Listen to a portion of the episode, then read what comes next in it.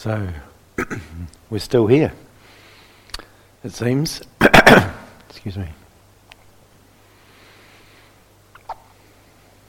After another day of practice. Again, I wish to take this opportunity to offer some reflections, and I'd like to speak with regard to some elements of what is involved in the, the process of what we could call the opening of our hearts. I think when we come on a retreat like this, quite naturally and understandably, we engage in meditation or come on a retreat like this, we, we kind of have this idea of a, a linear movement of like, I'm going to start and okay, it's difficult and tricky and confusing and painful and all of that, but it's going to get easier and get better and I'm going to be able to sort of feel that sense of development and sort of things are going to go in that direction. But it's not necessarily like that. I suspect you've noticed. There are cycles that we go through in practice, on a retreat, and in our lives and our journeys, where at times we might be experiencing a sense of chaos or confusion or pain. At times, a sense of ease or clarity or peace, but not necessarily a sense of a directionality from that, from the first to the second. And more usefully, we could understand it perhaps as a process of opening, going through cycles of encountering places and territories and landscapes within our experience that we have not yet learnt to open to and which we are called on, we are asked by our life, in fact, not by anyone else, called on to open to what is here. And it is possible for us. This is one of the remarkable things about a human consciousness, a heart and mind like we have. It is possible to transform the way we respond to experience, the way we engage with what comes towards us, or what arises within us, or around us. And in this process, we're equally involved in the cultivation of what we could call heartfulness, as we are cultivating mindfulness. And we're actually also cultivating what I call, the less common word, but I call bodyfulness, equally as mindfulness. There are different dimensions to our experience, and we're invited in a way to fill them with our care and our attention. That sense of offering that I spoke about yesterday, I think. And we're sort of seeing what is it to fill the space of my life, my experience? What is it to fill that with something wholesome, something blessed, something sacred, maybe? Or simply just something that seems helpful. And it's very clear, I think, for most of us, that life at times is not easy. Sometimes it's desperately hard. Then, too, we find this sometimes in meditation. It's not easy. And sometimes it's extremely difficult just to stay on the cushion sometimes in the face of what goes on in our bodies and our minds. Just to come back one more time to the next step in a walking meditation when everything in us says, I've had it with this. You know, sometimes we don't come back. It's that hard. There's a lovely story that I um, heard from my wife, Catherine, who's also a teacher here, and she said how someone on a on a retreat she was on um, turned up one day and, and said, You know, I was on your last retreat here, and something happened. I don't know what, but I didn't realize what was happening until I was driving through Plymouth. And they left, somehow caught in a some get me out of here sort of moment. Totally unconscious, but it's sort of a, when we think about, oh, I, I, was lost for a few minutes and then I came back. It's, it's another whole scale when, wow, I got so lost I left the retreat and I came back to the next one six months later. But it's the same. Gone, and come back. And that expresses, you know, one of the primary ways we deal with the fact that things are difficult. Sometimes we flee from what is difficult. Fight and flight, these biological responses that we perhaps are familiar with. We either try and get rid of the thing, fight, or we try and remove ourselves from the situation, flight. So much of where we lose contact with our experience is a pulling away from this because surely something else is going to be better. Escaping, fleeing, it seems. And we might not notice that we're fleeing because our attention is on the thing that looks better than this or more entertaining. but we also resist. We also notice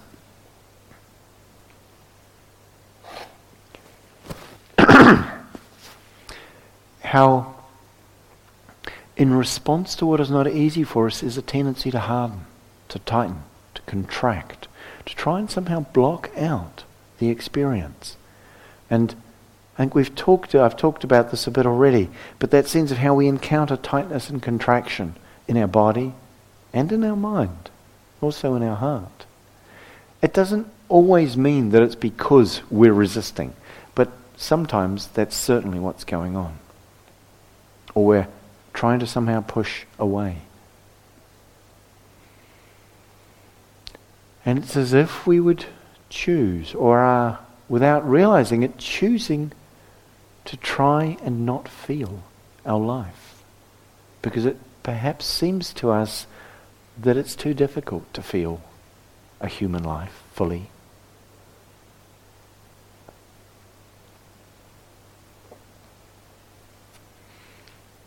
And this is because we're incredibly sensitive as human beings. We have this incredibly sensitive heart, mind, and body. It can be touched so deeply in so many ways, impacted in so many ways. And it's, it's not an easy thing to be sensitive.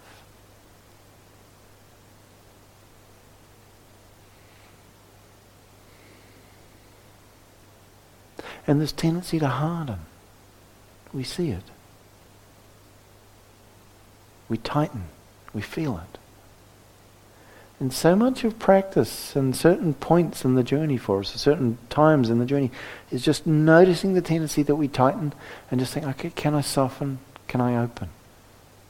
It's like the basic biology of survival is contract and tighten in the face of danger. And it really started off a long time ago. We, we don't need to take it too personally. You know, the, as far as we can tell, the earliest forms of life were little single-celled organisms floating around in the great soup of the ocean. As far as we know, it was a long time ago. And single-celled organisms then and now aren't that different. So we kind of know what they were like. They were just little, little blobs of juicy stuff with a little thin membrane around them. And the thing is, if you need to get food in, you've got to let your membrane be permeable to take in nourishment. But if you come across some kind of toxic chemical or something that might be poisonous to you, you've got to close up all those little pores and make sure nothing gets in.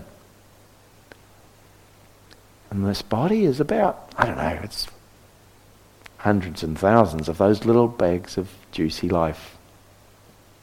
Doing something like that often unconsciously, we tighten to try and protect ourselves. But in doing so, we actually stop being available for the nutrition, the nourishment that's also available. And we have the habit as human beings of carrying the memory, which is useful in some ways, of the things that were dangerous to us. So we can learn. But what we also do is we carry the habit and the unconscious habituated tendency to contract and maintain that contraction even when whatever we were contracting against is no longer there.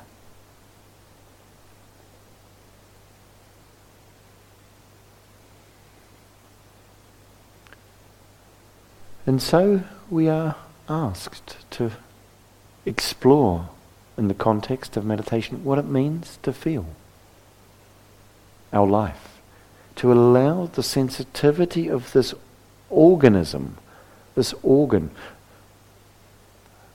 of experience that is touched, that is sensitive, that is affected, but that is also responsive and creative to allow ourselves to be touched more fully and deeply. Because although there's a certain sense of safety in kind of keeping things at bay, keeping experience somehow at a safe distance, there's also a cost, there's a numbness, and there's a loss of the, the vitality and the, the way in which we're touched by what is beautiful. Because we're no longer able, we can't just switch off our sensitivity to what is difficult. If we could, it would be great, marvelous. I just won't feel any of the unpleasant things. But the only way I could do that is to also not feel anything of what is beautiful. And the cost to us in that is immense. And we see this searching and looking for experience and more and better that I talked about some yesterday in the evening. And it's like, actually, but we don't let it in. So it can't really nourish us. And we think the problem is I don't have enough of those good things. I need more of them. But it's not. It's that we're not necessarily there for what they have to offer us. And so we're practicing being here, coming back, opening again and again and again. And as we do, we might notice, and some of you have mentioned how in moments, sometimes not because I'm having this really great meditation and then suddenly something cosmic and beautiful happens.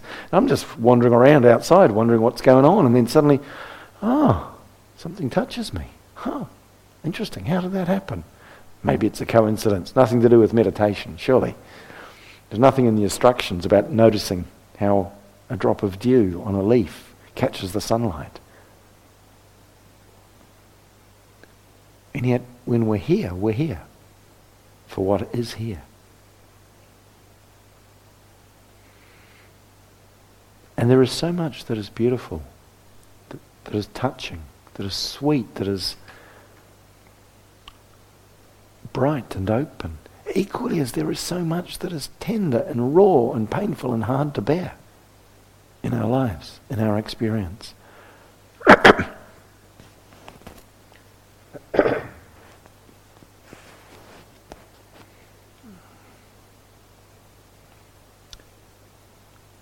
And this process of what we're engaged in is really born out of starting to understand that the cost of staying disconnected is greater than what we get from it by way of protection or by way of reduction in what is difficult, because it doesn't actually really completely protect us. I'll say a bit more about that later, maybe, but um, we're still, even in the tightening or the contracting or the defensive, protective, armored sense of how we operate in the world, we're still impacted by those things that are difficult. And the hardness that begins as a protection, and you know, creatures moved on from being little sort of permeable little bags of juice, basically, because there's some problems or limitations and they grew sort of tougher skins and shells and all of that.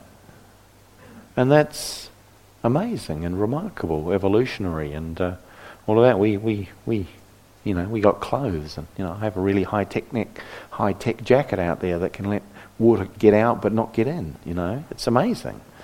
Well, in theory, that's what it's supposed to do anyway.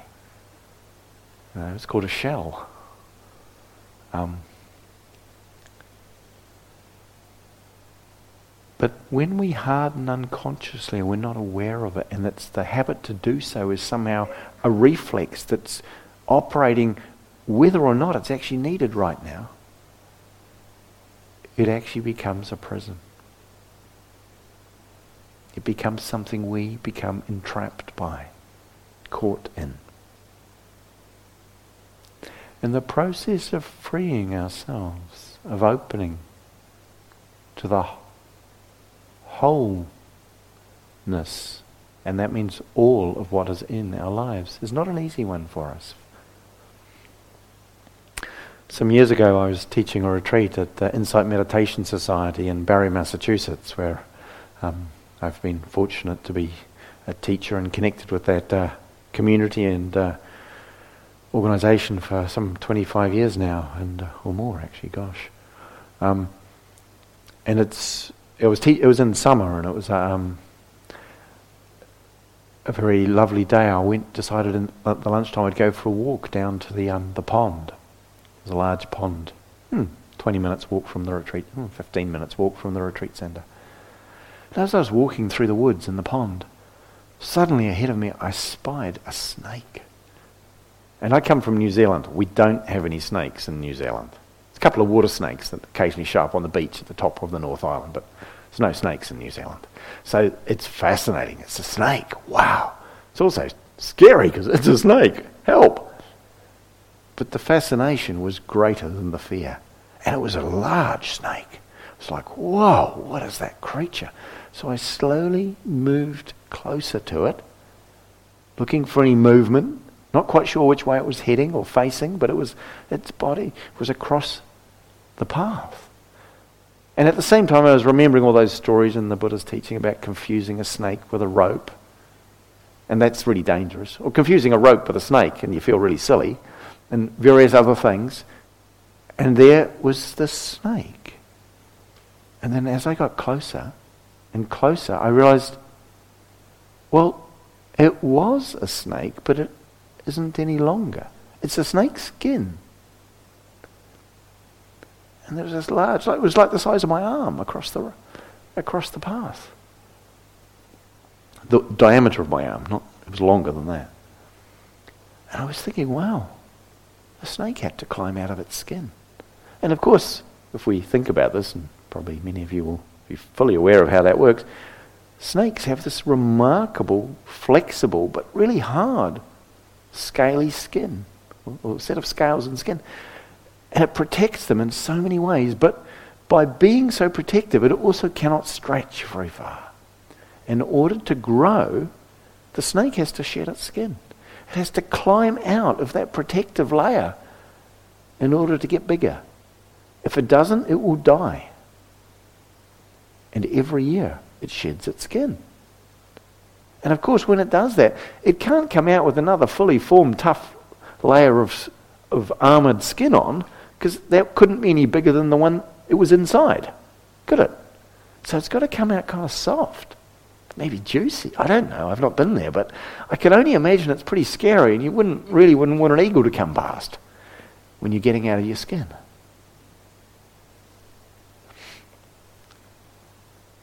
And what has this got to do with us? Well, there's a way in which meditation affects us that we may not have quite planned on. But as we keep bringing attention into the body, into the experience, into the present moment, as we keep coming into the experience that we've so often stayed away from or kept ourselves somehow distant from through our being lost in mental activity, it has a moisturizing effect. It's like bringing moisture to something dry and arid and hardened and deadened. And it starts to come to life we start to feel more. We don't always like that initially. Maybe we don't like that at all. But it's, our sensitivity. Sensitivity is nourished by the moisture of attention.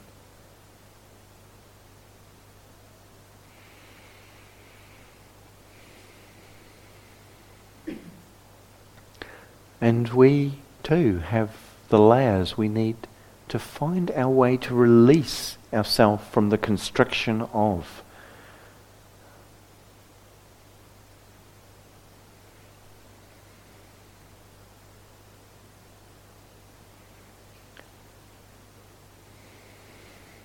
So we learn to be more closely, more intimately, more ongoingly in contact with our bodily experience, which provides a basis for also being in contact with the wholeness of our experience.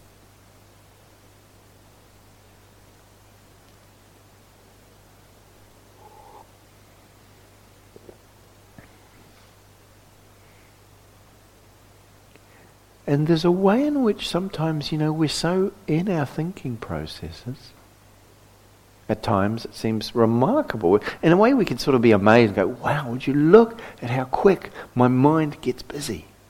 The Buddha once said, I can, and the Buddha was a master of metaphors. He has amazing metaphors for all sorts of things in his teaching, some of which are quite sort of remarkable for, or beautifully illustrating sort of profound and abstract understandings. But he said, I can think of no metaphor for the speed with which a thought appears in the mind. It just boom, it's there. And one could add, you know, perhaps the enthusiasm with which the mind takes hold of the thought and runs with that. And that keeps us distant. It's serving a function. We might think, I wish this would stop. The number of people who've said to me, I wish my mind would think less thoughts. If we really weren't wanting those thoughts, they wouldn't be happening so many, so much. But there's something in us that wants them because they're serving something for us. They're fulfilling something for us. And we're not here to be down on thinking. It has its place. In fact, as one Tibetan teacher said, wisdom is just a wandering thought. I'm not able to say a thing to you unless I have a thought to go with it. Or maybe it sometimes might sound like I haven't, and it's a bit sort of incomprehensible. But in order to be understood, it certainly needs a thinking process to go with it. And so it's more seeing, it's the becoming lost in. And the being lost in isn't an accident. It might not be any more consciously intentional, but it's not an accident. It's part of a process of moving away. And we're invited here to move towards. We don't actually need to move towards, we just need to stop or notice how quickly we move away and begin to disentangle ourselves from that tendency and process.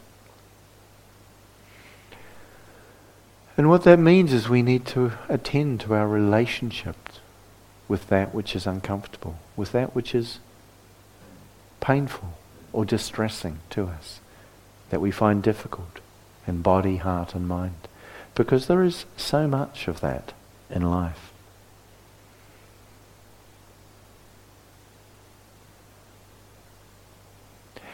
Initially, it's hard to be in our body because we don't quite trust that it's okay to be there. It doesn't give us the kind of linear information that reassures our security seeking minds, our wanting to know how to do it, and that it, it's all going to work out the way we'd like it to, which of course is not for sure. So, being in the body, as we start to become more able to be in our body, with our body, we start to relax into that we find actually it's quite pleasurable. Even though there may be discomfort, there's something about the heart and mind that actually likes to be connected to the body, likes to inhabit the body. There may be moments when you've taken a step or just felt a breath where you were really there. Or maybe it was just picking up a spoon before eating and you're really there. And there's something about that that, that we recognize that's about a moment in which we're not fragmented. We're not in an oppositional or a controlling relationship with what's happening. We're just there.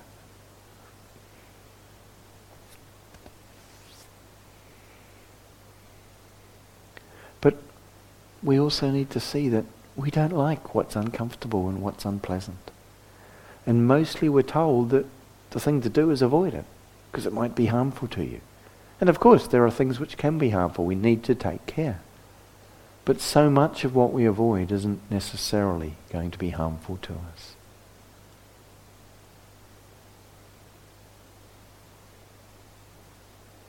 And it may offer us something really important.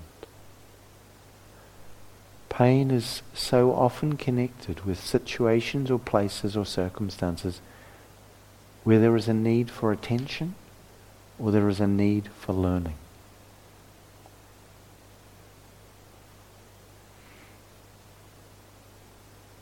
it really has an important place. And Khalil Gibran and the Prophet, he, he said, Your pain is the breaking of the shell that encloses your understanding. And just as the stone of a fruit must break so that its heart may stand in the sun, so too must you know pain.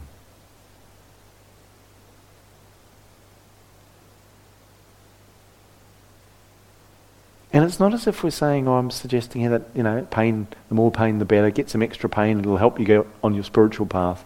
Not at all.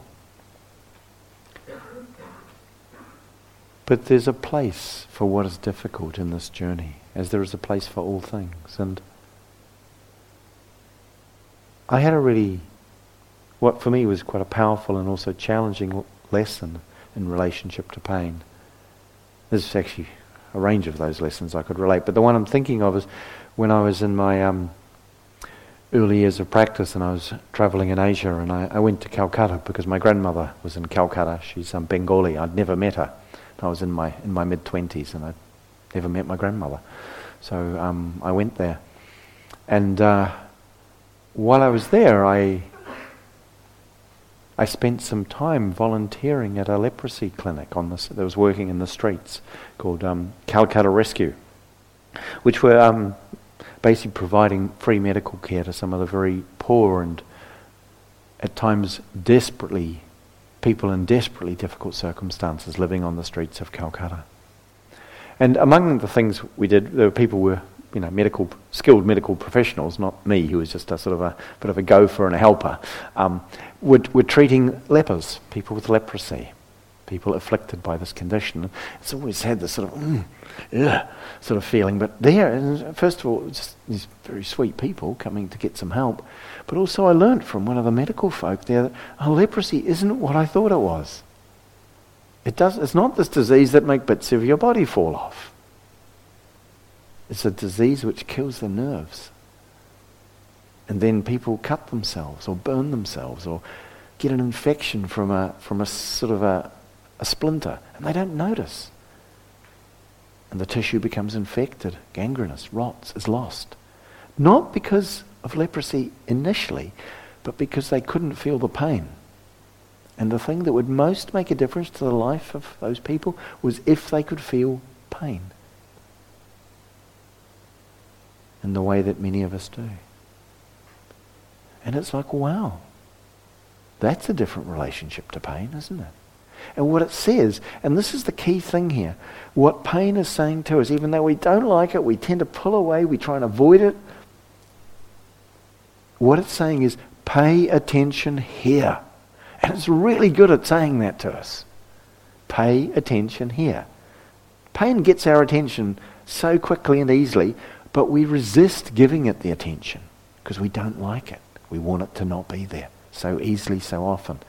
And yet, if we give attention here, it can be transformative. Giving attention to the pain is the place from which we can determine oh, is there actually danger? Do I need to do something?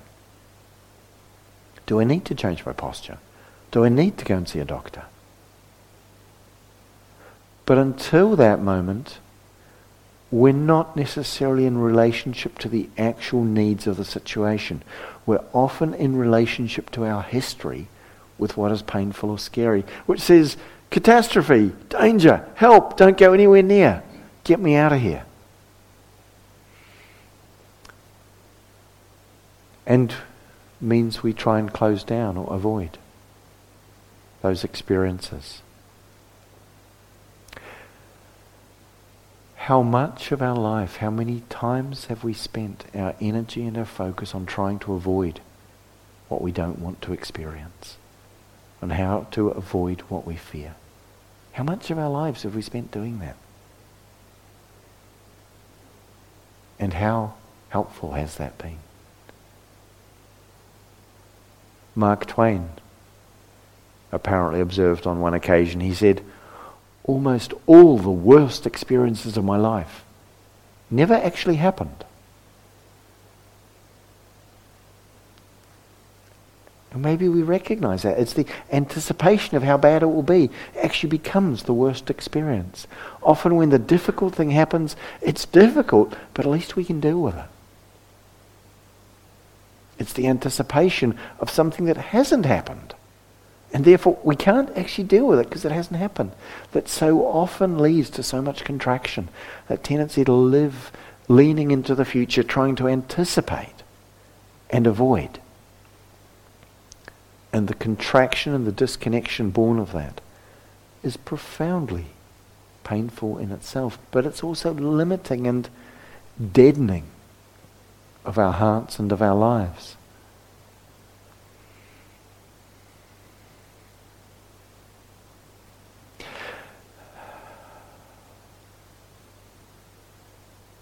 So, one of the things we can do when fear arises is to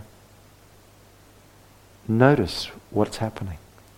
Fear tends to tell us a story about the future, about what is going to or might be going to happen. And if we follow the story, we get drawn into the future and trying to figure out what to do about this. But fear is also always a story in terms of the psychological manifestation. The physiological is, is another level. But the, the psychological manifestation is it's a story that's happening right now. And it, it's about what we think might be or will be going to happen. But it's happening right now. And we come back into the now of it. We find, oh, yeah, my body is activated. It's affected. There's experiences happening here that are probably uncomfortable. And what we think is, oh, this unpleasant feeling called fear, we don't usually reflect on it, but if we did, we'd say, oh, I'm wanting this to go away by trying to get rid of or prevent the possibility of whatever it is that is giving rise, I believe, to this feeling of fear. To remove the feared possibility. But we could, as an alternative, see could I actually be with the fear? Could I make space for the fear? And in this, fear is an illustration of something really difficult almost quintessentially difficult to be with, but that we can actually abide with. We can make space for. Because if we can't avoid in those situations, what tends to happen is we then start to blame or attack another or ourselves. If, like, if we can't escape from it, then we go into that pushing away. And that pushing away involves a hardening and a tightening or a puffing oneself up. And all of that, again, at the deeper level of our experience is really distressing and painful.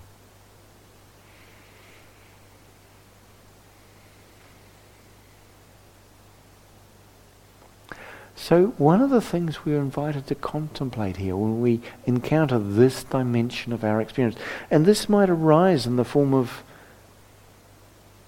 some pain in one's body or some illness one is having to work with that has ongoing challenges it presents for us or some circumstance in our life or in the life of someone who we love and are close to that seems deeply painful and distressing that is really difficult and hard and that we would so wish this thing, this condition, this circumstance, circumstance to not be so. And this sense of difficult experiences, it often feels so personal to me. The particulars of your story or experience or situation are particular and perhaps completely unique. But the fact of pain and difficulty and challenge is universal. It's something we all encounter. It's not just you.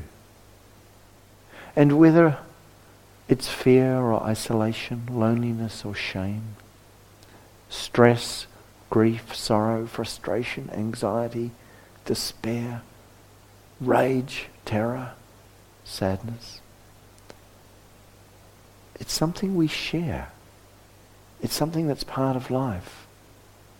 And the Buddha spoke of this, and it's, for me it's such an important and powerful teaching. He said, yes, this happens for us all. He said, this body is subject to birth, aging, sickness, and death. All of our bodies go through these things. It's not easy to go through these things. In fact, that's the traditional translation of the way he phrased it. I always used to think, the Buddha's really methodical and thinks things through. He wouldn't have said aging, sickness, and death because sickness happens before aging. I, I, started having, I got sick well before I was aging. I got flu when I was a kid once. Doesn't make sense. And then I read another translation. It's like birth, listen for this one birth, aging, decay, and death. And it's like, ah, gotcha. Sickness you can get better from. That's still tough, but it's not decay. Decay is that kind of things stop working and they ain't going to get better anymore. Things, you know, fall out, tooth or other bits. It's like, oh, decay. Whoa, yeah, this is going to be tough, and we all go through it. The Buddha spoke of our hearts, being subject to sorrow, pain, grief, lamentation, and despair doesn't sound good for an advertisement for a meditation retreat, does it? Come along. You know, the meals are good, but there's going to be pain, grief, sorrow, lamentation, and despair. We don't put that on the flyers. But it's true, isn't it? We recognize it. We don't talk about it. And in our world, there's often this image or this sort of story that's presented that says, you know, if you do it right, if you get it right, you can avoid all of that. And we have the subtle sense often of shame if I haven't done it right, because I'm obviously I'm getting pain and grief and confusion and sorrow and anger, I've obviously messed it up. It must be my fault. And so we don't talk about it because everyone else appears to be fine. And their Instagram feed looks full of amazing happy things. Or so I've heard about Instagram feeds. And it's like, oh, yeah, we don't talk about it so much. But if we do, we start to hear. And I do with people when I hear. I oh yeah, you too. Maybe really different than mine, but I have mine and you have yours. And I think this is true for everyone. Certainly the Buddha's teaching was that. And in a way I could illustrate why it's inevitable, unstoppably so. I find this a helpful illustration. If in this life you love something or someone, you will at some point be parted from them. Or this thing. Because of accident, intentional choice, death. You will be parted from something. If you love someone or something, at some point you will be parted from this. And that will be painful. That will be grievous. That will be terribly difficult. And if in this life you don't love something or someone, that will be terribly painful and difficult. I don't see a third option. I've invited many groups of people to let me know if they have one. But I don't think there's one there. And it's like just from that we get it. Oh, maybe we get it. Oh, oh yeah, this is in the package. It's not avoidable. And the endeavor to avoid it doesn't make sense. It doesn't mean that we don't take care with what we can of sensitivity, of protection, of healing, of care around all the territories that such difficult things can arise in. Absolutely. But we understand that it cannot be avoided and that it's not your fault a certain measure of this is in your life. Perhaps an unfair measure of this is in your life. But it's in everybody's life, and nobody feels, even the littlest bit of it feels fair. Because it's not like we deserve it. And yet here it is.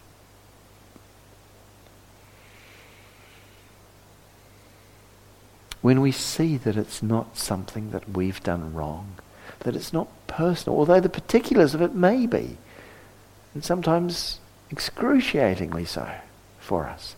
But that is something that when we talk about it, we see, because we have this subtle social shaming of, of what is difficult in our lives, and we kind of hide it up, hide it away a little bit, even though we're totally captivated by hearing about it where it goes on with others.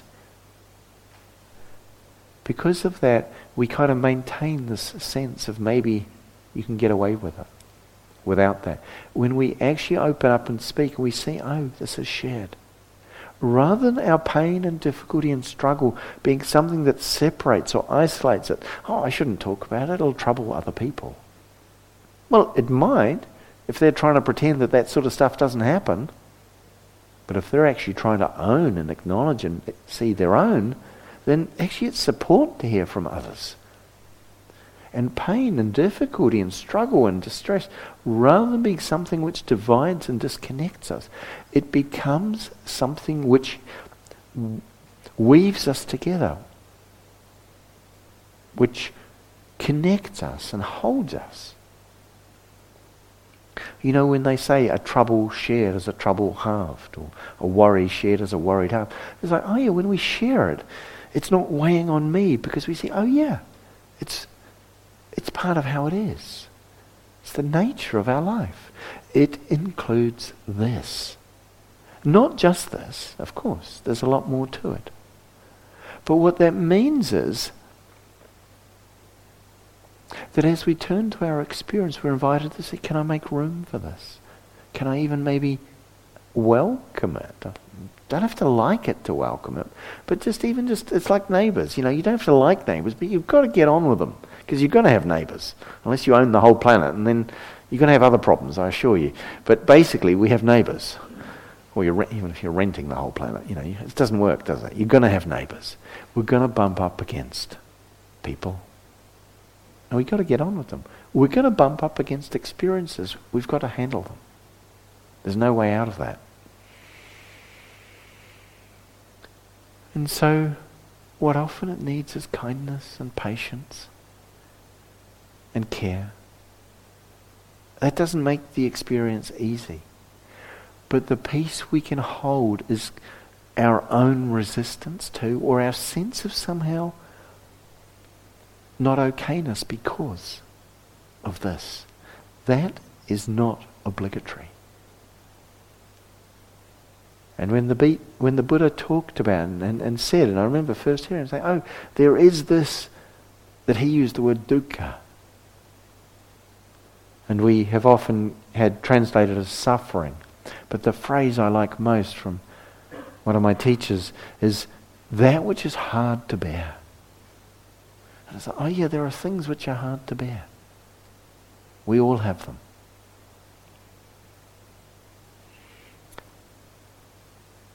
Can I turn towards these? Can I open to these? Can I allow these to touch me? And sometimes we need to ask, where do I feel in my body what's going on with this difficult experience? Do I feel aggrieved or distressed or just profoundly saddened or helpless or angry? Where do I feel it in my body? Can I give it some space? Can I feel what it's like? And I can give it, can I back off if I need to? Or can I come closer if it feels okay? Just to get to know it just to not be cut off from it, not to fix it or to get rid of it. Interestingly, as Ram Dass said, you can't be with something in order to make it go away because it knows. We think of it as it, but it's, it's not separate from us. And if we're there trying to be with it so it'll go away, actually that's just a version in a more sophisticated spiritual packaging. It's just another way. So when we're meditating, and oh, oh, I did that, that got, got rid of that uncomfortable thing, I'll do it again. Maybe why it got rid of it, or why it changed, was because we actually opened to it. Who knows? But just to notice that tendency, that habit. As we learn to be the permeable, sensitive, tender human beings that we are, affected in so many ways as is inevitable in our lives. And to see that that tenderness and sensitivity does not mean in itself that I cannot be present and connected. The deeper loss born of what is difficult is not the difficult, but the habitual tendency to disconnect because of it being difficult. It's the disconnectedness that is the deeper suffering of the human heart and the human life. And we're practicing here reconnecting, coming back into contact with that which is not easy. Whether it be a, a sharp twinge in my knee, whether it be a deep ache in my heart, or whether it be a, a stressful confusion in my head. All of these things unpleasant. And I learn to meet them. Because in themselves they do not have the capacity to disconnect us from our life. Unless we, in seeking to avoid them, do so. And again, so often this is done unconsciously and we're not even aware we're doing it. So it's not to judge that, but to notice it if it's happening and to see what else might be possible here.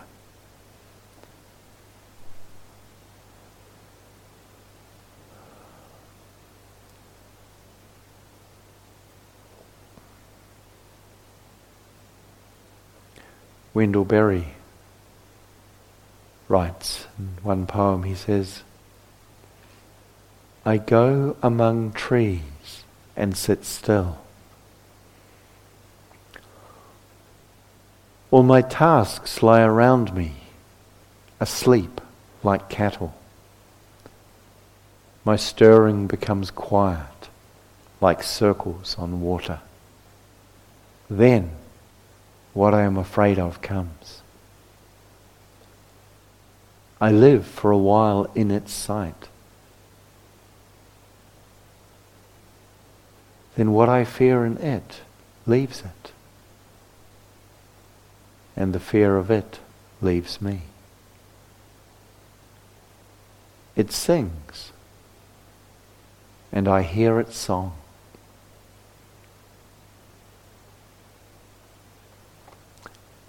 So we're practicing, just sitting amongst trees and people, putting down our tasks and our busyness, allowing our stirring to slowly become quiet. And sometimes what comes is what is challenging to us. Can we turn towards with care and respect and sensitivity? Can we allow our hearts to be open to these places that we maybe have not been able to before? And the training of the meditation gives us resources for meeting, for handling, for gathering and connecting again in this way. And we start to see that the nature of experience is fluid, it's moving, it's changing, it's the nature of it. All things that come also leave, that arise also pass. Maybe they return, but slightly different every time. And they get stuck because we resist them. We say, no, no, no. Our nature is permeable, however. We don't resist them in a way that they don't get in. It's like they get in and then we resist them and then they get stuck in here. It's like opening our heart isn't about necessarily opening the front door because the front door is always open. Sensitivity doesn't go away. But it's almost like opening the back door to allow them to pass through. To say, oh yeah, whew, ah, yeah, whew. All right, that wasn't easy, but I'm not going to try and stop it happening.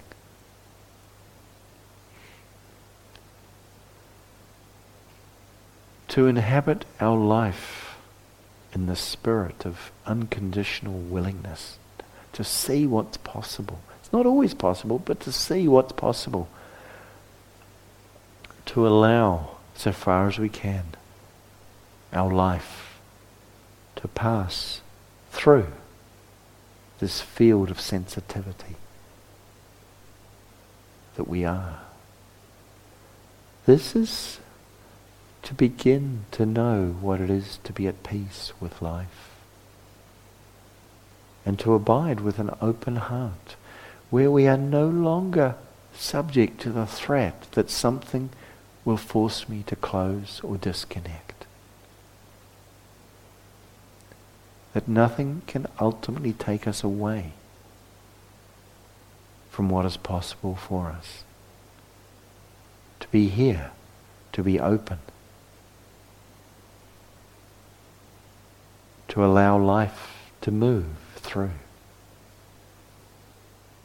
And as we do this, the very sense we have of being separate from it slowly begins to break down.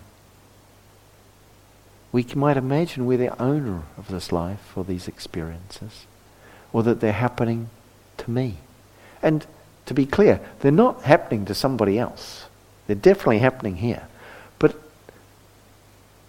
How it is is slightly different than the way we generally conceive it. This life is unfolding and we are not separate from it. These experiences emerging do not define us, do not bind us, but nor are they somehow apart from us, and we from them. And we are not separate from all that is around us because we are affected by it and we are affecting it ongoingly, moment by moment.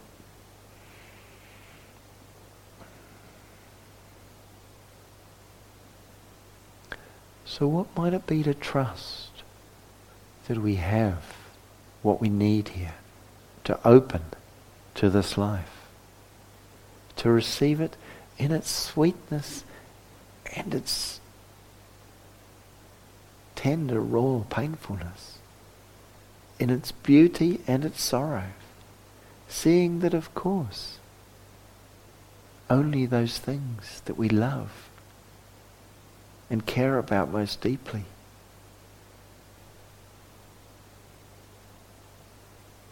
are the sources of our greatest pain. They go together our heart and its openness with what we, in connection to what we love, it feels so sweet.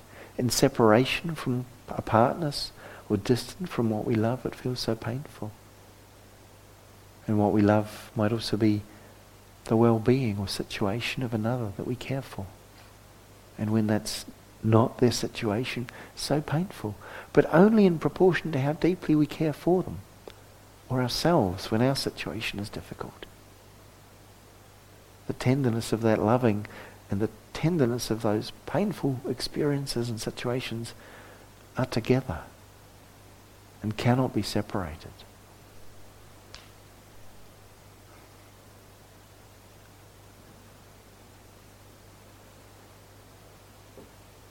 And as we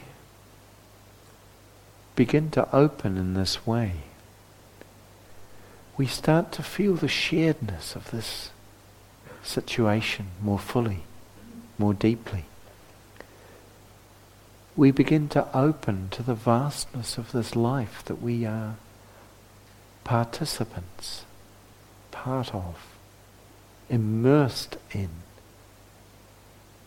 and inseparable from, despite at times our best efforts to extract ourselves. We cannot any more than a fish could swim out of the ocean.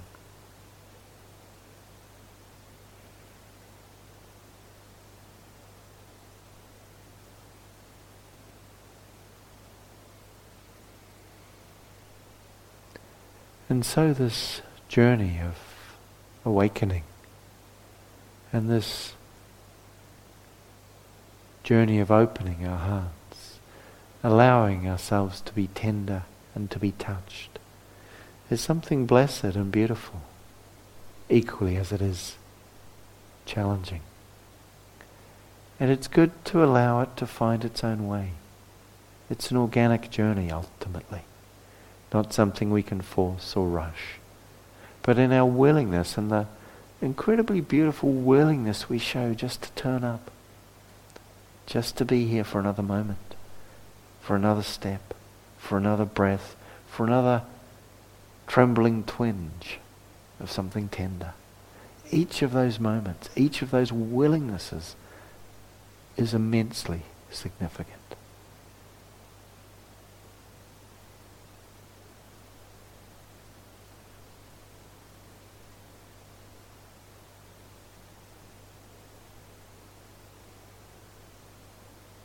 So let's sit together for a few moments in the quiet.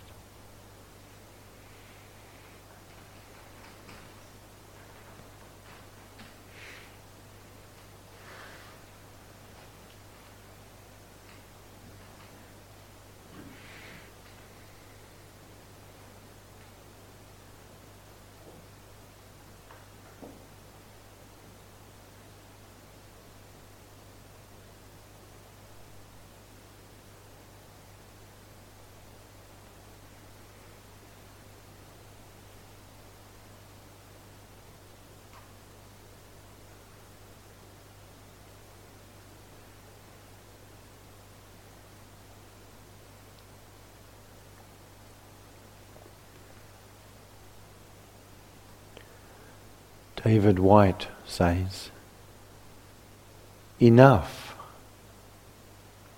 These few words are enough. If not these words, this breath.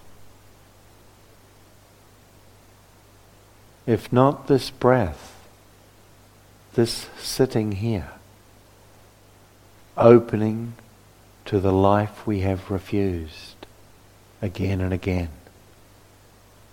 until now.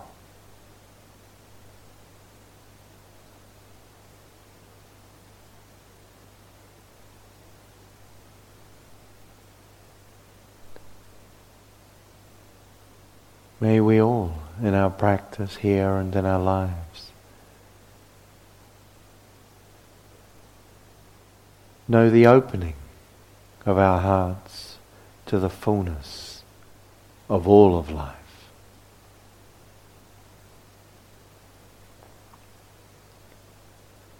For our own well-being, for the welfare of all beings and the well-being of all that lives.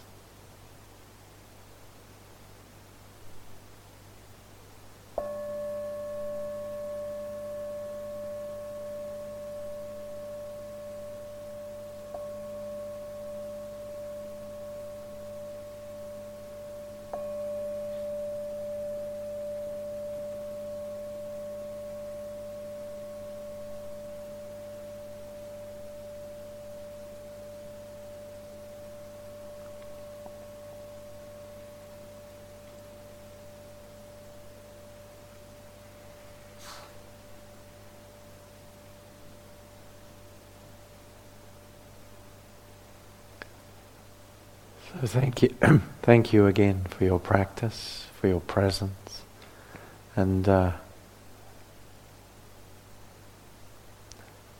it's time now for some walking. And uh, I remarkably start with the intention to speak for a little bit less and end up not. So uh, it's actually quarter to nine. It's something I at some point will probably give up on imagining is actually going to happen, but I haven't got there yet. Um, so I think what I'll suggest is we have, if the bell ring, it could ring the bell at nine o'clock, and we'll have the sitting at about five past nine, or when you get here. And uh, please come along. It's a lovely time to sit together. Some time for walking now. Thank you.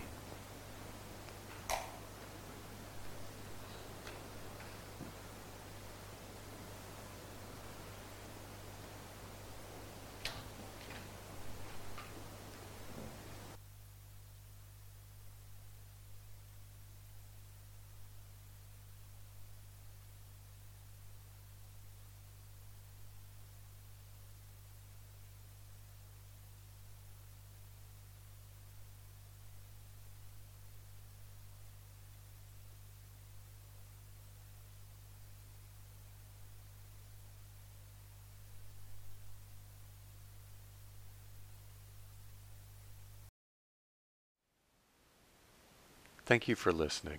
To learn how you can support the teachers and Dharma Seed, please visit dharmaseed.org slash donate.